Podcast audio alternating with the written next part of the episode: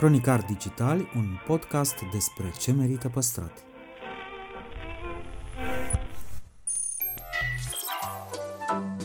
Podcastul Cronicar Digital este proiectul echipei care, de patru ani, promovează patrimoniul în rândul tinerilor, scuturând de praf și prejudecăți interacțiunea cu istoria și cultura. Între Heritage și Cool, invitații, vedete, influencer și experți vorbesc despre propriile preocupări și pasiuni. Ne dezvăluie ce e important pentru ei și ar dori să transmită mai departe, care este relația lor cu patrimoniul românesc și ce înțeleg prin patrimoniu personal, pe cel și fan ca între prieteni. Moderatorii podcastului sunt Cristian Șimonca, a.k.a. blogul Iotravă, și jurnalista de cursă lungă Diana Popescu. Noi episoade în fiecare joi.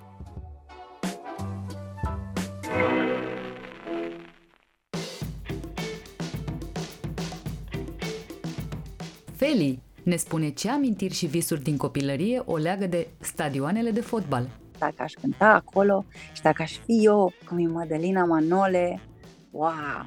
Aflăm cum s-au raportat părinții la pregătirea ei, dincolo de a finanța lecțiile de canto. Te iubește mama zână lui mama. Da, eu mama crede în tine. La, la, la, la, la, la.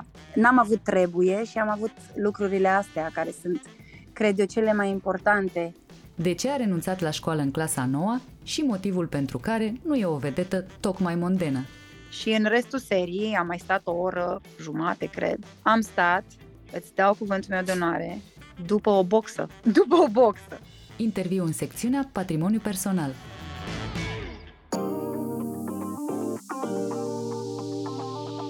De 25 de ani, Holcim România este mai aproape de net zero, de o lume mai verde, Viitorul nu este scris, este construit împreună.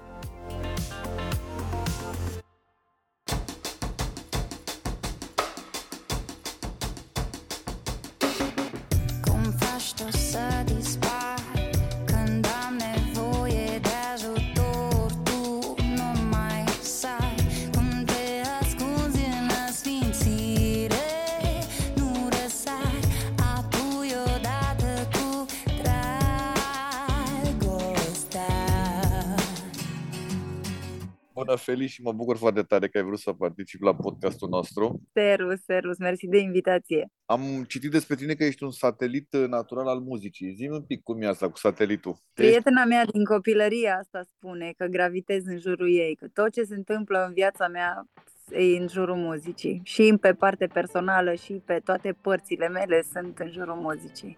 Mie mi se pare că în, în România nu știu dacă, acum nu, nu vreau să fie, că nu e nu subiectiv sau ceva, mi se pare că nu e cineva mai sensibil ca tine.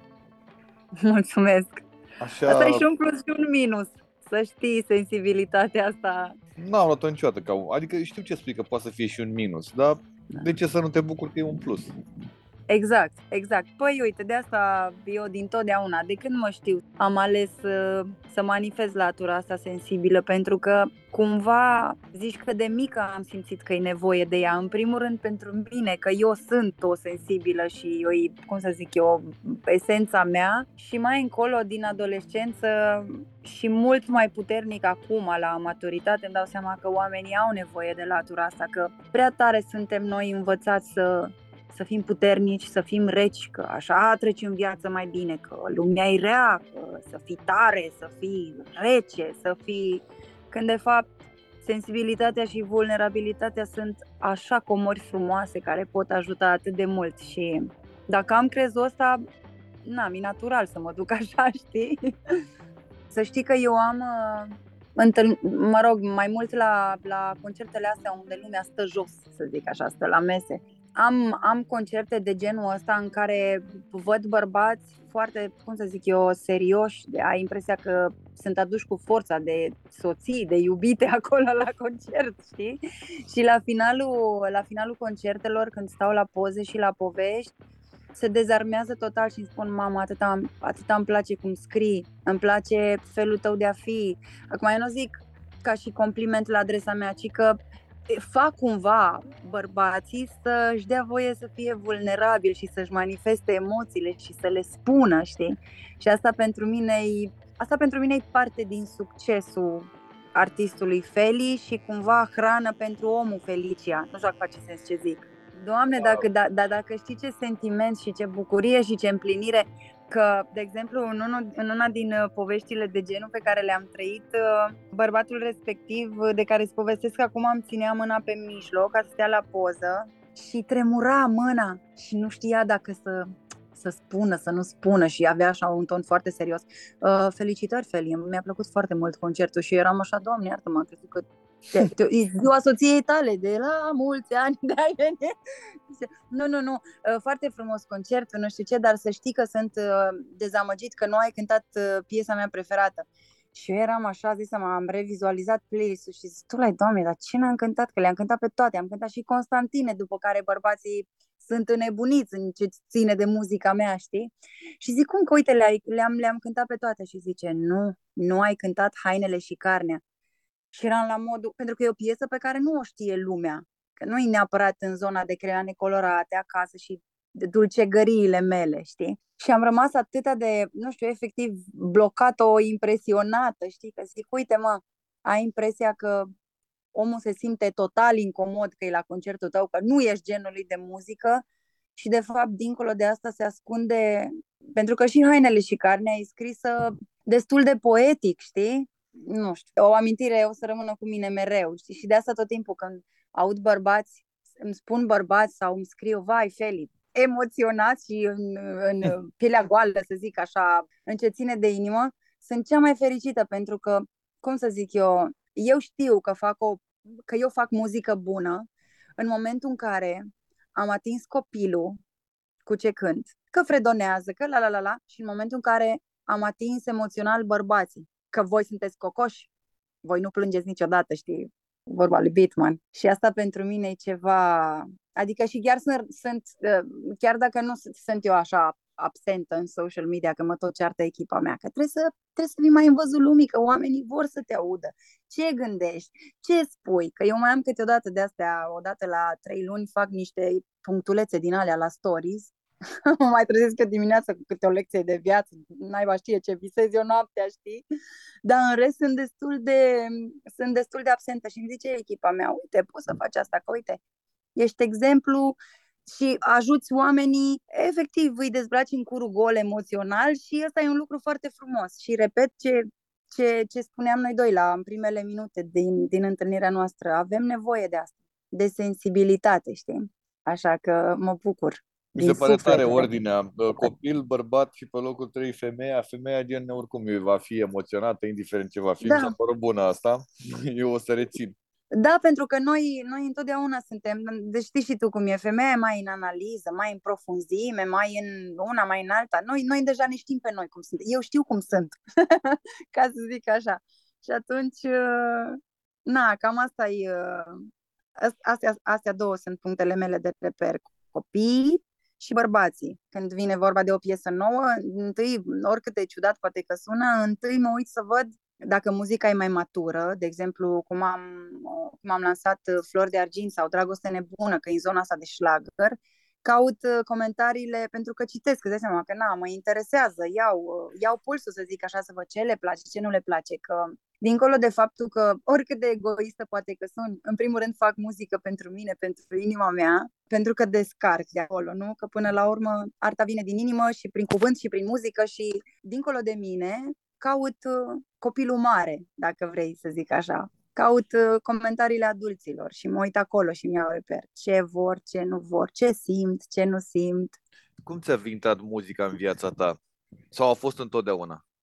Întotdeauna. Eu nu, eu nu mă știu pe pământul ăsta fără muzică.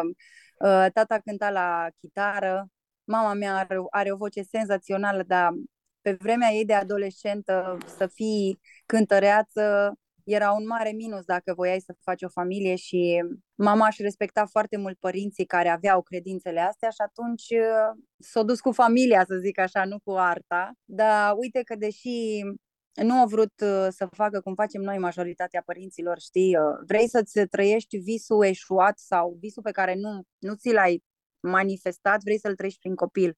Din fericire, părinții mei n-au fost așa Și cu toate astea, uite că mie mi-a fost scris să fac muzică și cumva mama se bucură de muzică prin mine, știi? Toți, toți am avut asta, am doi frați mai mari care cântă la chitară, dar pentru ei e așa o, o bucurie de a cânta. Pentru mine, pentru mine muzica e ceea ce sunt.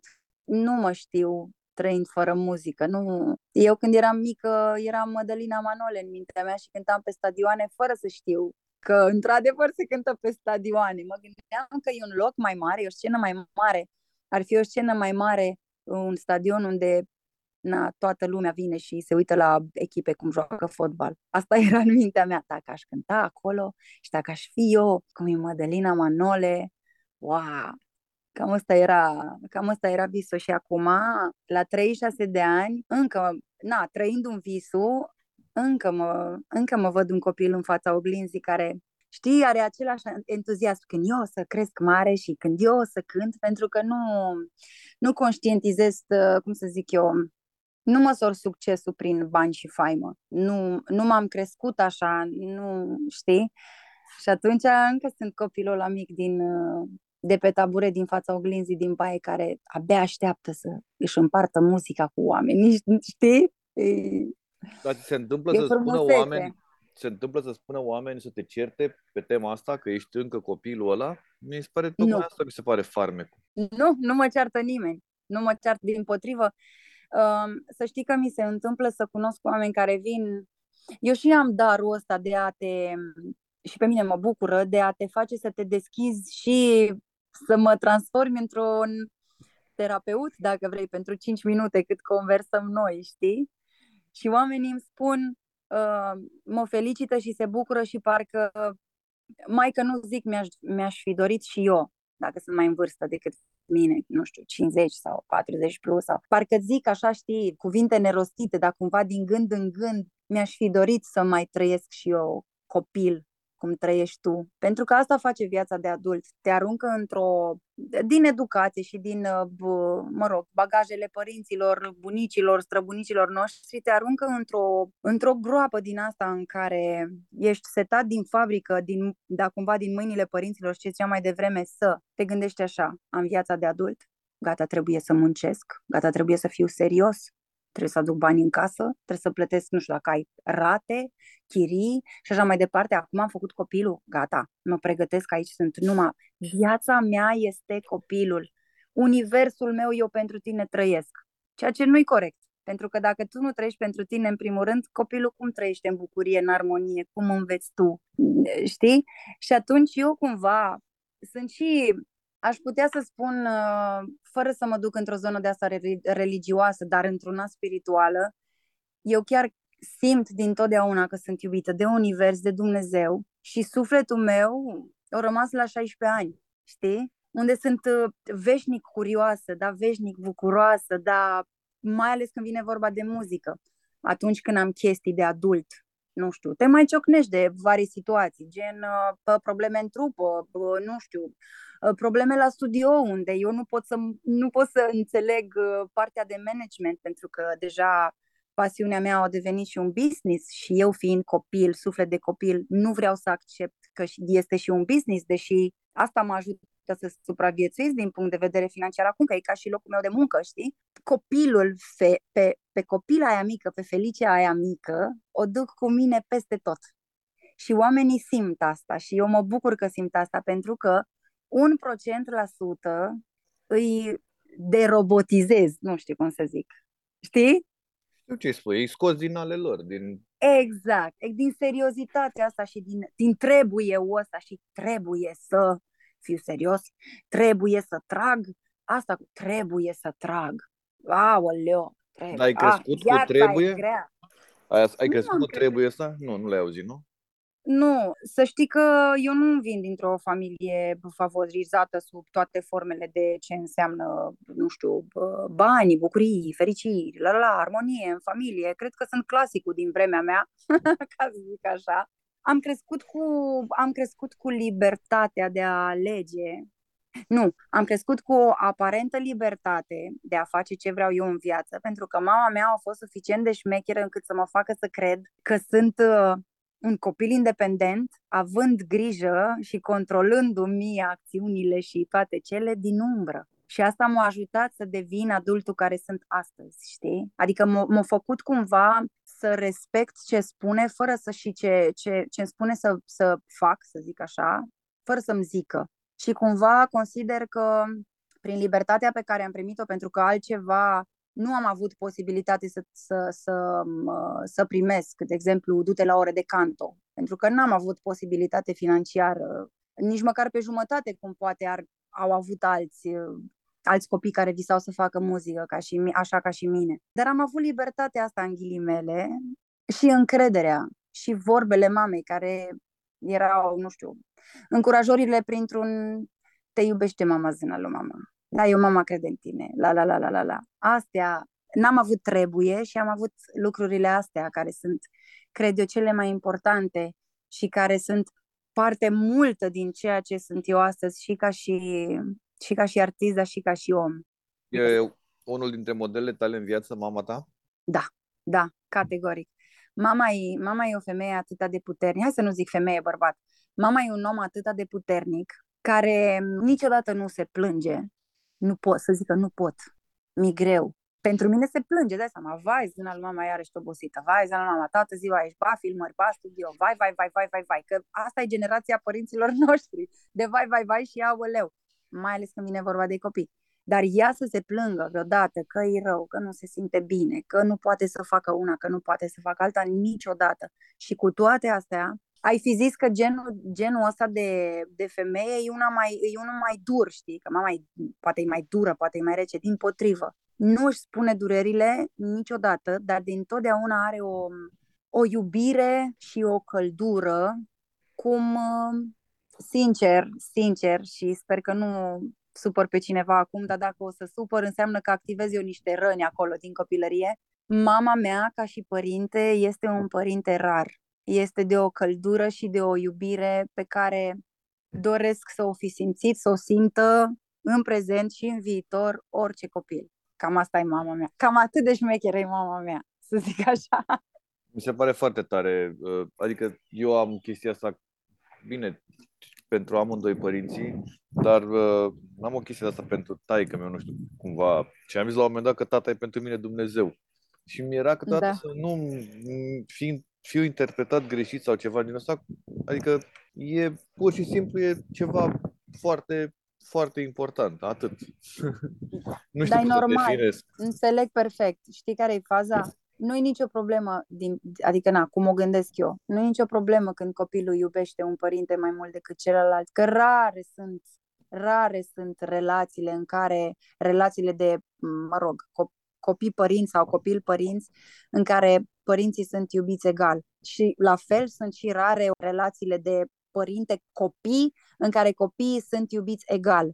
Chiar aveam discuția asta cu mama, nu mai știu, cred că anul trecut și o întrebam, tu mamă, pe cine iubești mai mult dintre toți trei? Mama, mă, iubește pe to- vă iubește pe toți la fel, la, la, la, texte, texte, texte. Și atât am învârtit-o, pentru că sunt zodia geme și automat am manipularea în sânge, atât am învârtit-o până mi-a zis, da, recunosc că am o slăbiciune pentru, frate, pentru fratele meu mijlociu, știi? Am o slăbiciune, păi vezi, mamă. Și perfect ok, că iubești un părinte un pic mai mult decât pe celălalt, că iubești un copil mai mult decât pe ceilalți copii sau celălalt frate, sau soră sau așa mai departe. Uite, și Cătălin, soțul meu, are o relație extraordinară cu fetița noastră, cu Nora Luna. Și crede-mă că n-am fost, niciodată n-am fost geloasă pe iubirea lor și pe relația lor. Sunt. Pentru mine e o bucurie și dacă Nora Luna ar veni să-mi spună vreodată mama, cred că îl iubesc un pic mai mult pe tata, eu aș ști că asta nu înseamnă că pe mine mă iubește 30%. Dar știu că pe el cu câteva sătimi îl iubește mai mult și sunt fericită, știi? Adică it's ok. Păi da, bineînțeles. Nu, nu. Nu creștem noi cu niște cu niște credințe din astea care ne fac sufletul mic, știi, și care, care macină acolo, sapă acolo în mândria cu care ne, ne naștem, că și, mai ales noi românii suntem mândri și, și cu sens și fără sens, vorba aia. Dar... Uh, Sunt momente în care nu. Mândria asta nu și are rost. Nu și are rost. Adică cred că am dormit mult mai liniștiți și am, face, am, am trăit mult mai în armonie, dacă am fi în acceptarea asta de... Dacă am căuta, cum să zic eu, dacă nu ne-am mai minți și dacă am acceptat niște lucruri că chiar sunt ok, da, e ok să-l iubesc pe tata mai mult un pic decât pe mama. Aia nu înseamnă că pe mama nu o iubesc, o iubesc ca pe ochii mei din cap, dar cu tata am o legătură mai. Mm, it's ok.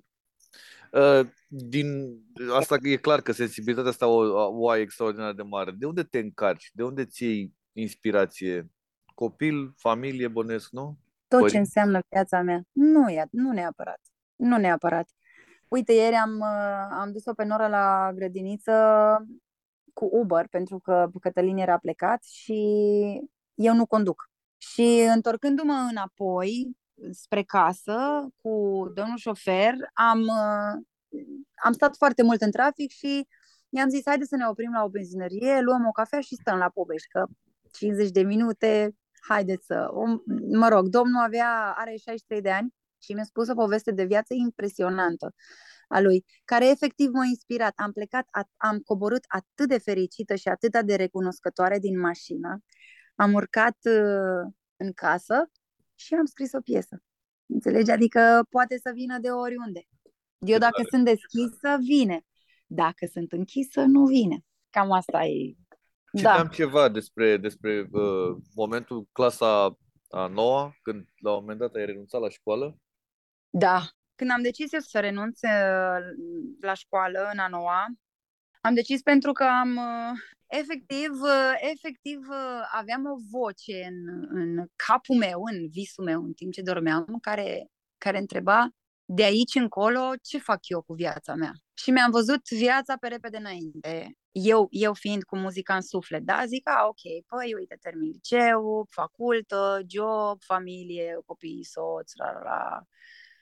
Și mai încolo și simțeam un gol efectiv în stomac și, și, și să-mi bag piciorul, zic, uite mă, muzica, mă, ce fac cu muzica? Și a fost o, o nebunie din asta de secundă. Eu întotdeauna mi-ascult inima. Pentru asta am avut și dezamăgiri, dar cele mai și cele mai multe lucruri s-au întâmplat de bine când mi-am, ascult, când mi-am ascultat inima. De asta tot timpul spun peste tot. Foarte important să asculti inima sufletul ăla știi totdeauna ce mai bine pentru tine. Și uh, asta am făcut, fără să-i spun mamei.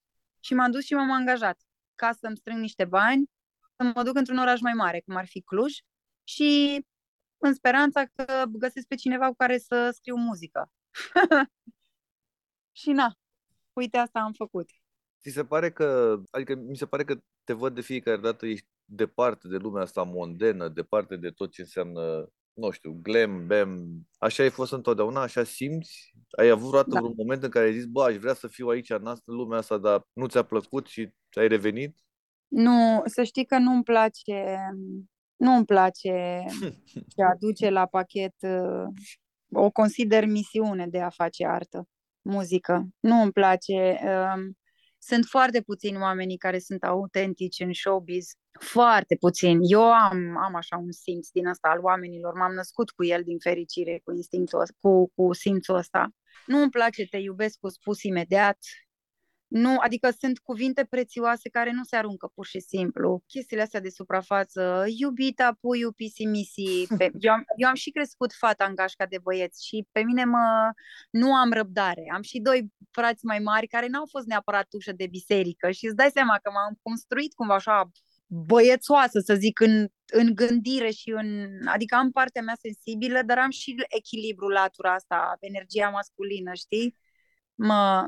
Și trebuie să recunosc că, uite, la ultimul eveniment uh, de ăsta mare, să zic așa, la care am fost, m-am dus cumva de dragul echipei mele, pentru că, repet, asta e parte din jobul meu.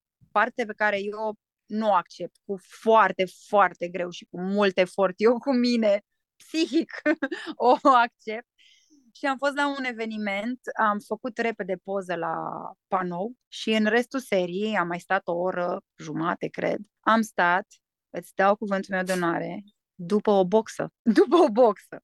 Dansam cu un pahar de vin, cioc, cioc, cioc, ciocnim, ciocnim, salut, serus, serus și, mai, și simțeam așa că mă, mă, mă suge de energie toată situația aia, știi?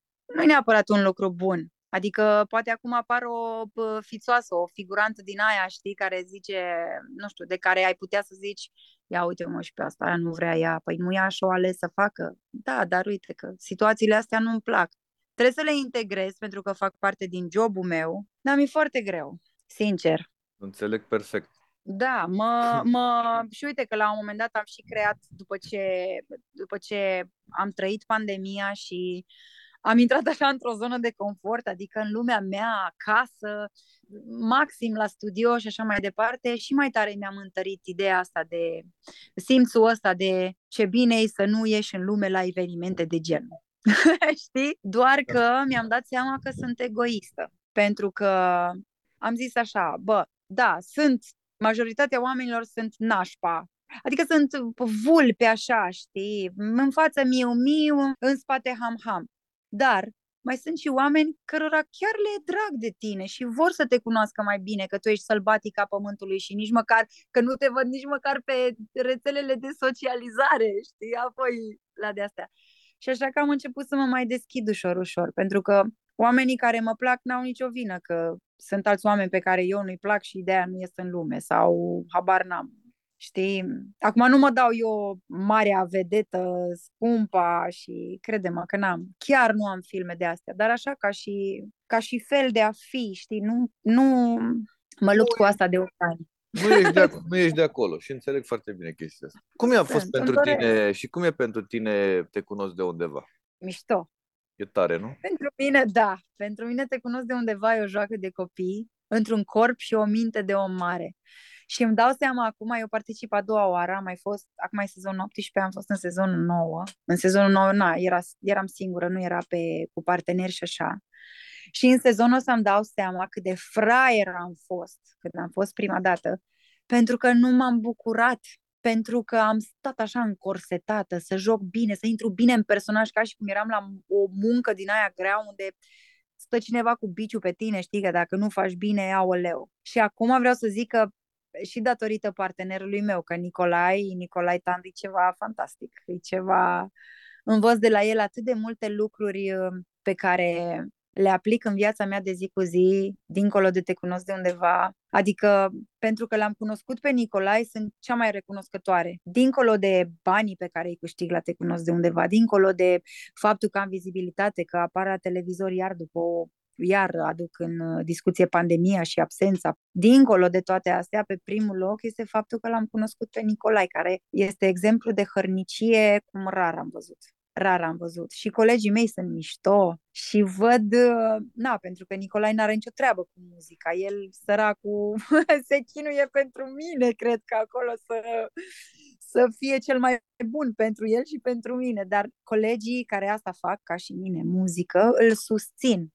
Adică n-au, știi cum se întâmplă, coate, ha, ha, ha, nu cântă nimic, ha, ha, ha, copilării din astea în uh, minte de adult, copilării urâte în minte de adult, nu au colegii mei și îl susțin pe Nicolai și și noi susținem alți colegi și ceva, suntem deja la jumătatea filmărilor, să zic, să zic așa, și deja am inimă mică că se termină, știi, că îmi place tare mult. Te-ai gândit vreodată dacă nu ai fi cântat, ce ai fi vrut să faci? Bineînțeles că m-am gândit. Ce, ce ai fi vrut? Aș fi... Deci eu când eram mică am zis așa, eu când o să fiu mare, o să fiu cântăreață, vânzătoare și babysitter. Toate vânzătoare trei? am fost. E, da, toate trei. nu m-am gândit dacă deodată sau pe rând, dar vânzătoare am fost pentru că în drum spre muzică am muncit tot felul. Am muncit chiar și în fabrică de piele, știu să fac poșete, imaginează-ți. Și uh, cântăreață sunt acum, babysitter am fost ocazional și acum sunt, uh, am eu copilul meu acasă, cât vrea el să mai, cât vrea ea să mai stea cu mine. Deci le, le-am trăit și le trăiesc pe toate. Care e cea mai importantă lecție de viață pe care ai trăit-o din punct de vedere profesional și pe care ai vrea să o împărtășești și altor oameni? Nu știu dacă lecție cât sfat, aș zice. Da. Mi s-a spus că sunt prea modestă și că pentru că sunt modestă, am tendința să par neîncrezătoare când eu de fapt sunt încrezătoare. Și pentru că sunt prea modestă, sunt așa la modul, lasă-mă să nu mai apar eu, lasă apară alți oameni, să, să fie alți oameni în spotlight. Când eu chiar, adică eu am lucruri de spus, eu chiar am lucruri de spus. nu eu, sufletul meu are lucruri de spus.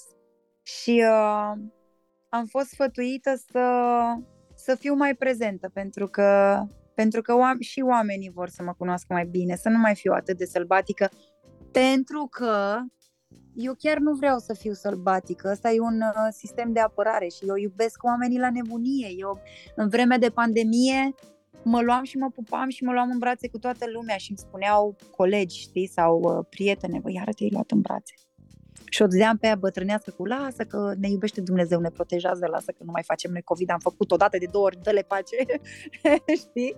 Eu iubesc oamenii, îi iubesc, dar în același timp am un, uh, un scut din ăsta să nu fiu rănită, știi? Dar dacă vrei, intrăm într-o categorie de traumele copilăriei. Cum vrei tu, mai lungim uh, podcastul cu încă două ore dacă vrei. Mie mi se întâmplă asta da, să da. zică lumea că ești, că ești foarte, adică mi se zice că sunt arogant sau ceva din asta, tocmai pentru că mi se pare că e, e ar fi, mi se pare aiurea să mă duc peste niște oameni, să încep să vorbesc eu, să mă bag aiurea în seamă, adică și atunci stau da. în colț, cum ai zis tu, la spatele unei boxe și stau acolo cu minte și aia e. Dumnezeu cu mila. Da, dar nici asta nu e bine. Pentru că dacă noi ne închidem în, în cutiile noastre de siguranță și tu știi despre tine că ești un om bun și că ai calități pe care ai putea să le împarți cu oamenii, ai putea să... Oamenii se oglindesc în tine. Ce ai tu bine, are și celălalt. Ce ai tu rău, are și celălalt. Și suntem o lecție unul pentru celălalt, noi oamenii. Și eu la asta lucrez acum. Dacă eu stau în cutia mea, cum știu eu cine mă iubește cu adevărat, cine nu? Cine mă poate ajuta să evoluez, cine nu? Pe cine pot eu ajuta să evolueze sau nu? Dacă eu stau numai în lumea mea și mă oferez de lume, că am credințe, nu eu, Feli, eu om în general, că am credințe de genul viața e grea, lumea e rea, nu știu, de exemplu, uite, mie mi s-a spus, a, domnișoară, v-ați mutat în București, o, aici trebuie să fiți mai înfiptă, oamenii sunt răi. Și eu în capul meu eram, oamenii nu sunt răi, nimeni nu-i răuvoit. Omul răuvoit îi neintenționat sau intenționat rănit de alți oameni. Poți să alegi să acționezi, să fii oglindă și să începi să urli la celălalt, să te comporți urât cu celălalt, sau efectiv să acționezi cu iubire și să știi că ura și vorba urâtă a celuilalt nu spune ceva despre tine, spune ceva despre el. Yeah. Și tu să încerci să-l ierți. Știi, am un, am un prieten în Timișoara care are o vorbă un pic mai încălcită, dar eu o înțeleg. Și anume, el nu știe că nu știe, el știe că știe. Știi?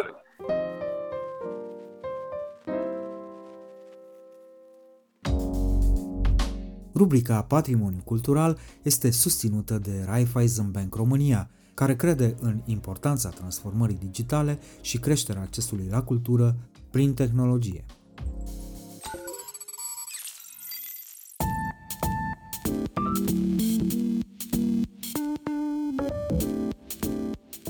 Constantin Gorcea ne spune povestea transformării uzinei de apă Suceava. Detaliază de ce au ales arhitecții tocmai acest monument pentru a-l preschimba în hub cultural și ce ecouri a avut proiectul.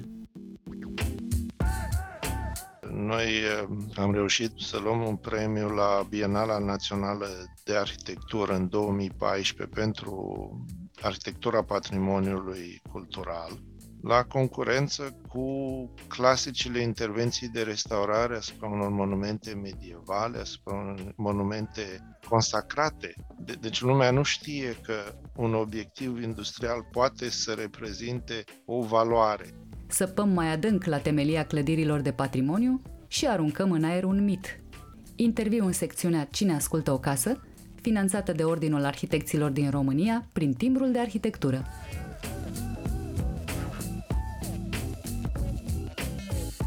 Domnule arhitect Gorcea, bun venit la Cronicar Digital. Mulțumesc tare mult că ați acceptat invitația noastră. Și eu vă mulțumesc.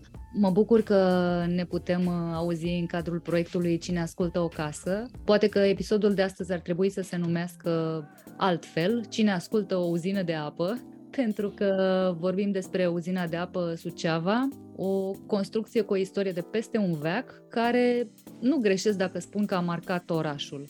Aș fi vrut să vă întreb cum a început povestea ei, cui se datorează acest monument?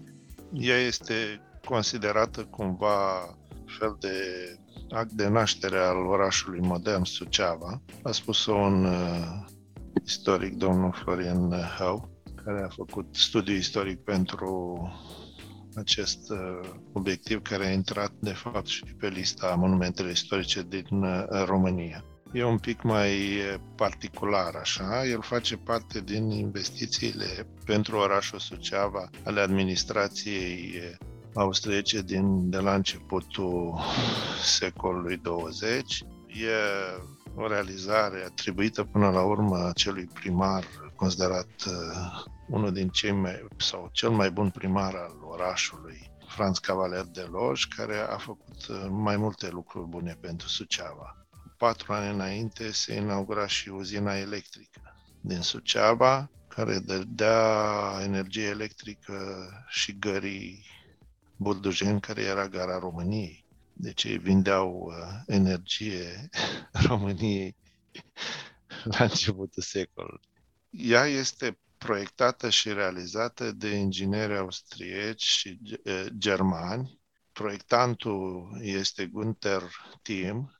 Tatălui Adolf Thiem a fost fondat, considerat fondatorul hidrologiei moderne. Ei erau niște specialiști europeni la data respectivă, ce să spun, au lucrat pentru alimentarea cu apă și canalizarea din orașul Praga. Deci era tehnologie de vârf. Am avut sau am avut așa ceva funcțional la Suceava, deci a dat apă orașului până în anii 60 s-a folosit. A fost folosită, efectiv. E impresionant așa tot istoricul ei, nu pot să detaliez tot modul cum a a implementat, să spunem în termeni de actuale, acest uh, obiectiv în Suceava. La inaugurare, primarul spunea că fiecare se simte responsabil de modul cum utilizează această dotare a orașului. Ea a fost uh, uitată, părăsită, pentru că s-a făcut noua uzină din zona Dragomirna uzină de apă și uh, practic risca să, să fie poate demolată sau uh, să se piardă pur și simplu. Dar iată că după 100 și mai bine de ani, această construcție a căpătat o viață nouă. Un spațiu industrial părăsit a primit o destinație pe măsura acestor vremuri, un centru de arhitectură, cultură urbană și peisaj. Până la urmă, ce v-a convins la uzina de apă că ar fi locul perfect pentru o asemenea transformare? Era un moment uh, când uh, Ordinul Arhitecților își propusese să găsească sedii și mesajul, mesajul era de a găsi clădiri cu valoare, de patrimoniu, să spunem, cu valoare arhitecturală sau să reprezinte ceva, să nu fie o casă oarecare. Filiala noastră, care e Suceava și Botoșani, a venit după consultări interne, așa, a venit cu această propunere. Era președinte domnul Șerban Sturza, domnul arhitect Șerban Sturza. Noi l-am chemat, a venit, a văzut și a, a zis așa, deci un da foarte spontan, să spunem, foarte convins. convins. Lucrurile însă n-au mers atât de ușor realizarea ei durat foarte mult. A, a fost întâi uh, obținerea unui contract de asociere cu uh, municipiul Suceava, pentru că era proprietatea municipiului. O asociere pe durata 49 de ani, întâi a fost mai puțin, noi ne-am dat seama, a fost 25 de ani prin contract, pe urmă ne-am dat seama că este mult prea puțin și investiția e mai mare și uh, s-a făcut un adițional. Pe urmă a fost, uh, mă rog, chiar obținerea banilor și aș spune că o altă realizare a acestui uh, acestei acțiuni a fost colaborarea, bună colaborare între cele două organizații arhitecților, Ordinul Arhitecților și Uniunea Arhitecților, care de asemenea a intrat ca partener în acest proiect cultural foarte complex de altfel.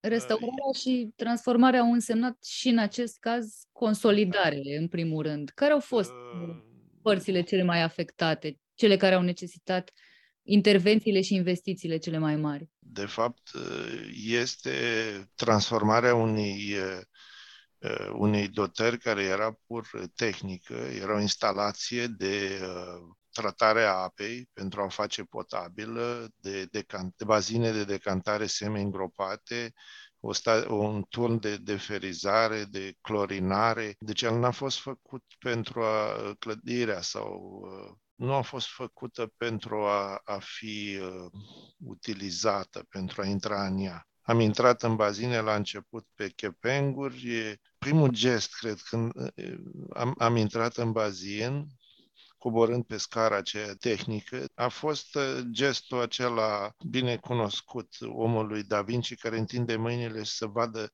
cât de mare e spațiu, cumva. Atunci ne-am dat seama că e un spațiu utilizabil, în care se poate face ceva.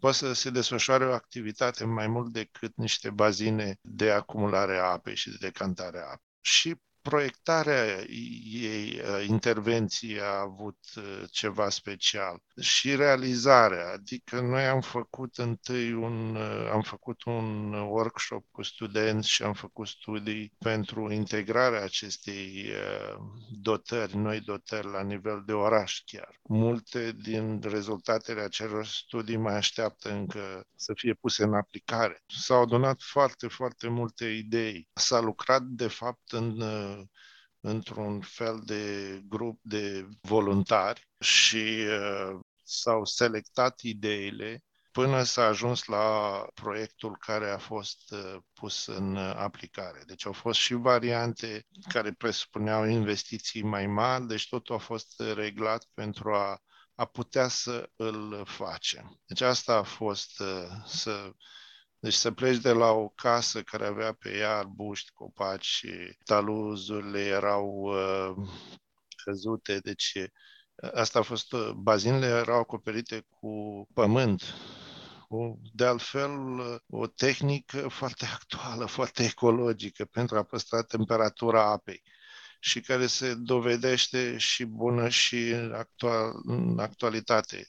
Sunt foarte multe clădiri în Norvegia, de exemplu, făcute așa. Când am vizitat Norvegia, am regăsit eh, exact principiile aplicate la adică la niște centre culturale noi, făcute semi-îngropate, exact cum avem noi eh, această veche uzină. Bazinele acestea semi-îngropate au fost eh, transformate în centre de expoziții și camerele verticale în spații de conferințe, acum există mediatecă, există birouri. Cum ați decis ce destinație va avea fiecare spațiu în parte? Bun, asta e și profesia noastră până la urmă, știm cum se potrivește, dar e, e foarte interesant. De exemplu, la inaugurare am, am invitat uh, la prima, că au fost mai multe succesive, deci prima acțiune în, în spațiu, am invitat niște muzicieni, un quartet de coardă și înainte am, am vizitat spațiul și am întrebat uh, dacă au nevoie de... De ce mergeam în urma lui și l-am întrebat dacă,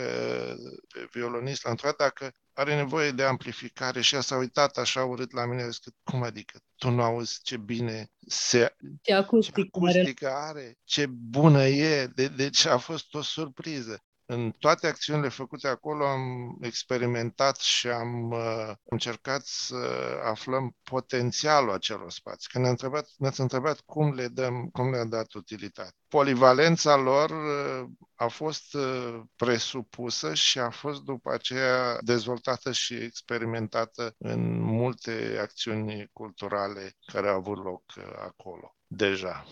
Deci noi am uh, am promovat uh, până la urmă proiectul cu aceste mijloace, dar totul s-a bazat foarte mult pe voluntariat și pe disponibilitatea unui grup până la urmă de colegi care s-au, uh, s-au implicat. Și a mai fost un lucru, asta a fost tot sugestia domnului uh, Șerban Sturza, să facem din fiecare procedeu tehnic care s-a aplicat acolo, să facem și un eveniment de workshop de învățare pentru colegi, pentru arhitecții tineri și așa am, am implicat furnizori de materiale, de tehnologii până la urmă chiar inovative unele și am beneficiat și de sponsorizări cel puțin cu materiale sau cu parte din uh, lucrări pentru, din partea acestora. Dau, să spunem, doar uh, un exemplu. Când m-ați întrebat, ați spus de la început că trebuia consolidat, bineînțeles. Uh, s-a făcut o consolidare cu pânză și benzi de fibre de carbon care e o tehnologie nouă, e, vine din tehnica spațială. Aplicarea acestei tehnologii la consolidare a fost explicată de furnizori, de structuriștii care au folosit-o și a fost chiar un, un moment și o posibilitate de a, de a învăța. Și nu a fost singurul. Deci toate, aproape toate materialele. E acolo o fereastră pentru a respecta principiile de intervenție până la urmă la monumente. S-a pus o fereastră în spatele tâmplăriei originale, care era o tâmplărie simplă, caroiată tehnică, o fereastră fără ramă metalică și ea este un geam autoportant în grosime de 4 cm și ceva, deci fără ramă metalică și care mai are și un ochi mobil tăiat în mijloc și are și formă circulară cred că mai găsim o fereastră atât de complexă până la urmă, dar când te uiți la ei de o simplitate, asta a fost de fapt scopul. Toate intervențiile să fie foarte neutre, să pară simple. S-a lucrat foarte mult pe aspectul ăsta intervenția asupra unei clădiri de patrimoniu, chiar industrial, și uh, având uh, aceste intenții de a pune în valoare fără a se vedea foarte evident, Până la urmă ne-a adus și o recunoaștere, cumva, aș putea să spun, pentru că totuși noi am reușit să luăm un premiu la Bienala Națională de Arhitectură în 2014 pentru arhitectura patrimoniului cultural, la concurență cu clasicile intervenții de restaurare asupra unor monumente medievale, asupra unor monumente consacrate. De- deci lumea nu știe că un obiectiv industrial poate să reprezinte o valoare. E, e o surpriză. Am avut, cred că mi-amintesc, președintele juriului era un profesor italian și în conferința dumnealui am văzut într-adevăr multe exemple de intervenție, nu neapărat pe industrie, dar uh, cam tot în aceeași manieră. Adică cam tot uh, foarte, până la urmă, evident că e modern, totuși intră în contrast și în același timp în dialog și pune în valoare vechile structuri. Caracterul clădirii până la urmă. Exact, da. Și cred că, așa aș zice, cred că a înțeles foarte bine gestul nostru chiar arhitectural și de intervenția pe ansamblu. Și, mă rog, a avut și nominalizare pentru Premiul European de Arhitectură Contemporană Mies van der Rohe. Cumva S-a vorbit foarte mult, s-a scris, a fost publicat în revistele de specialitate. Cumva, vă, vă spun foarte sincer, cred că reținerea că am venit atât de greu la interviu a fost și în raport cu acest aspect. Am vorbit prea mult despre acest, pentru că eu aș vorbi acum mai degrabă despre ce a fost el, ce, ce intenție au avut de fapt arhitecții. Au vrut să atragă atenția asupra unui patrimoniu care merită merită atenție. În Suceava se demolaseră vechea vamă după ce au pus uh, placă de comemorare. S-a demolat fără să se știe o uzină făcută de Horea Creangă. Am avut așa ceva. Și noi atunci am făcut uh, în 2011, cred că la, primul, la prima manifestare în incinta, în noul centru cultural de arhitectură, am făcut și o, o expoziție cu tot patrimoniul, sau mă rog, cu tot ce am identificat noi patrimoniu industrial și echipament tehnic în, în zonă. De la gări până la, chiar până la industria comunistă dezafectată. Nu am reușit foarte mult. Deci în anii ăștia noi am avut periodic, aproape am, avem și un eveniment important, Zilele Culturii Urbane, plecând de la vocația urbană a acestui edificiu, aduce apa în casele oamenilor. Și în toate edițiile, suntem la noua ediție, ne referim la acest patrimoniu. Întâmplă person... destul de des ca patrimoniu industrial să, să fie lăsat uh, deoparte, nu știu, să nu pară atât de spectaculos sau atât de nobil sau atât de nu știu ce, ce îl, îl face să, să fie lăsat deoparte, dar iată, e, e unul dintre multele exemple din, din România că patrimoniul industrial este foarte valoros și, și da. are în continuare potențial. Asta este minunat că cineva a reușit să redescopere potențialul unei clădiri pe care alții o condamnaseră la... Familia inginerii Team au proiectat, după ce am aflat noi, vreo 60 de astfel de uzine în Europa, dar cred că au dis- nu, nu, nu știu să, să existe încă una, de, deși am făcut la un moment dat cercetări. Ele cred că au fost uh, distruse în ori de război, ori de retehnologizările. Deci nici în alte părți n-au avut o soartă mai bună. Cred că toată lumea a văzut clădiri industriale refuncționalizate și cărora le s-au dat în special aceste funcțiuni culturale. Noi am făcut o documentare chiar în faza de proiectare cu astfel de clădiri totuși există o orientare. Am fost în juriu la diplomele, la secțiunea de diplome arhitecție în devenire la Bienală și am văzut școlile, cel puțin de arhitectură, promovează și încurajează diplomele pe patrimoniu chiar industrial. Sunt foarte multe față de, să spunem, generația noastră iar la Suceava, chiar acum zilele astea, uh, a fost publicat o diploma a unei uh, studente, a unei tinere arhitect, care a avut ca temă valorificarea patrimoniului din jurul gării Buldujeni. Și acolo este un obiectiv, în afară de gara care e monument, este un depou care e o bijuterie și noi îl urmărim de foarte și l-am pus în evidență de acum, de la început, când ziceam, când am făcut acele studii. Dar eu vă spun, e a treia diplomă pe, pe amplasamentul acela. Deci eu nu pot să cred că se va mai ajunge la o demolare.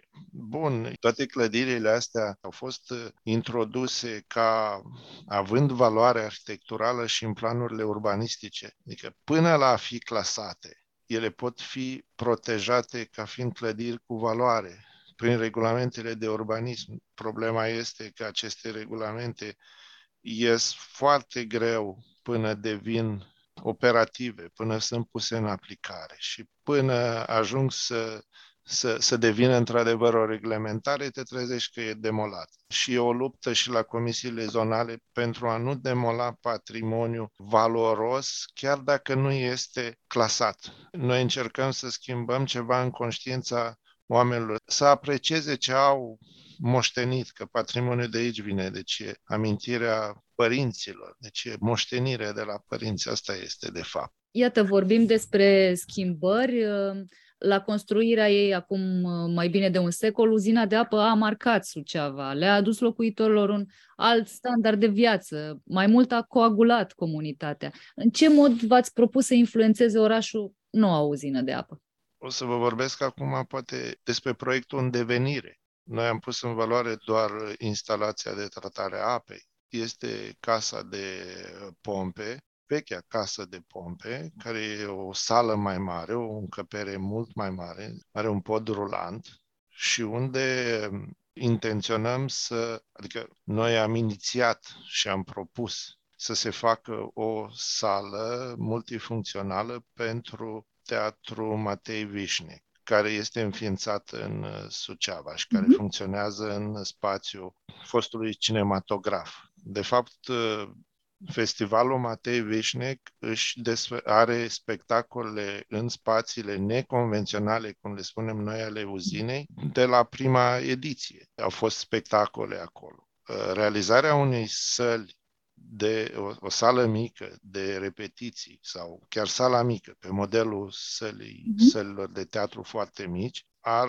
completa centrul cultural și chiar la nivel de incintă taluzurile uzinei ar putea să se transforme în uh, anfiteatre, într-un anfiteatru. Deci noi um, vrem să aducem un pol uh, cultural într-o zonă care era marginea orașului, dar care acum este de fapt e un fel de centru geometric al uh, actualului oraș. Mă rog, se leagă și de zona de lunga Sucevei, care se transformă încet, încet în zonă de agrement.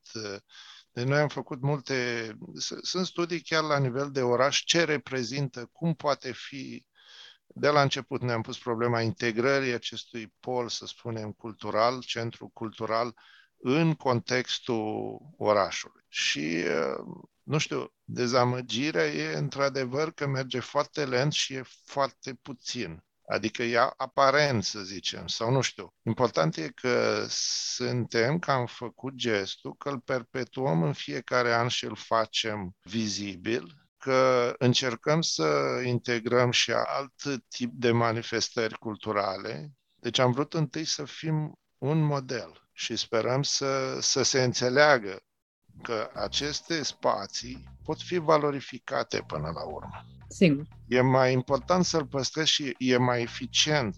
Chiar dacă investiția într-o casă veche nu e, nu e mică, să știți, deci nu neapărat costă mai puțin decât o casă nouă.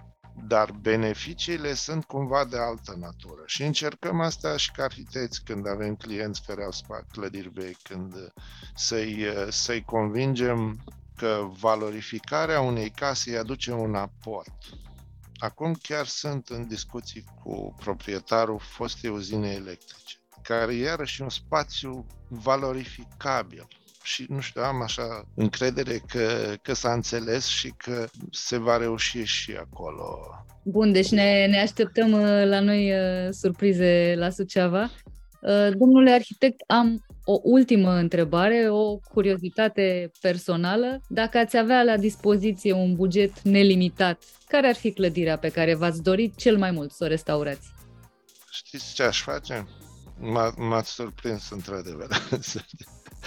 Știți ce aș face? Aș lua la rând toate casele vechi și aș face un proiect de convingere a proprietarilor, a, nu știu, investitorilor, a vecinilor. Deci aș consuma foarte multă energie și fondurile pentru a reintegra, pentru a reîmpăca fondul vechi cu, cu ce este nou. Deci nu, uh, ideea asta că monumentele sunt doar unele, evident, sunt monumente mai importante și mai puțin, deci sunt uh, în patrimoniu, avem în Suceava o biserică în patrimoniu mondial, UNESCO, sunt uh, monumente de categorie A, sunt monumente de categorie B, dar este și patrimoniu neclasat și uh, aș încerca chiar pe clădirile cu valoare, pur și simplu, clădiri bine, bine proiectate și bine construite. Să înlătur toate intervențiile neavenite, intervențiile parazitare. Să vă spun de la șarpantele care au urățit orașul, închiderile de balcoane cu tâmplărie de autobuz. Deci am colegi care au lucrat, au și eu am blocuri proiectate în perioada dinainte de 89. Mi-e groază să mă uit la ele. Le-aș restaura. Adică să le dai măcar valoarea pe care au avut-o, pentru că se pot înnobila arhitecturile, se pot da deci nu e arhitectura, până la urmă, să știți, fondul ăsta construit, arhitectura e cea mai perisabilă. Eu la concluzia asta am ajuns. Ea are așa prestigiul ăsta de soliditate, dar am lucrat pe clădiri din piatră și am fost uimit cât de tare se degradează piatra. Chestia asta cu casă de piatră nu prea e... Sunt soluții mai trăinile de... Deci, clădirile au nevoie de... Oamenii nu înțeleg că trebuie să le repare odată, dar au nevoie la un moment dat chiar de o revigorare, refacere aproape integrală. Resta- operațiunile astea ample de restaurare sunt până la urmă le, le dai o nouă viață caselor. Se revitalizează până la urmă, le dai o nouă viață. Și, bun, e un principiu în restaurare că autenticitatea materialului e importantă. Nu se înlocuiește ceea ce poate fi conservat, poate fi consolidat, poate... nu se înlocuiesc materialele originale, că atunci l-ai, l-ai scos din statutul de monument, să spunem. Dar ești obligat câteodată să o faci și trebuie să-i dai o funcționalitate la nivelul confortului actual. Nu poți trăi în muzee reci și ne Bun, dar și muzeele au devenit niște uzine și ele sunt complexe, deci chiar în clădiri de patrimoniu. Pare că dacă ați avea foarte mulți bani, ați avea și foarte mult de lucru. Eu, eu nu... Nu, că aici aș pune pe toată lumea la treabă. Perfect. Mulțumesc tare, tare mult. și eu mulțumesc.